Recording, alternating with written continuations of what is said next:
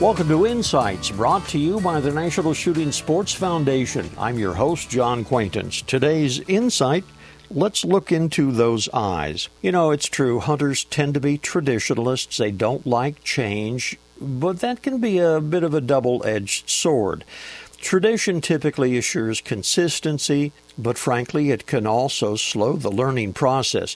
Let's take the subject of protecting one's eyes afield. I don't know any hunters, including myself, who wear protective glasses. Now, why is that? Well, I have to believe it is tradition. The fact of the matter is that good protective polycarbonate lenses, safety glasses they're called, can be purchased for less than $10. They do a couple of things. They enhance the vision by filtering haze or too much light, and more importantly, they protect from eye-bound objects like, ricocheted pellets or eye-level branches. But hunters, as we've said, are traditionalists, and just like hearing protection, protective glasses tend not to be part of our hunter's kit. They really, really should be, and I have vowed to change my ways this season.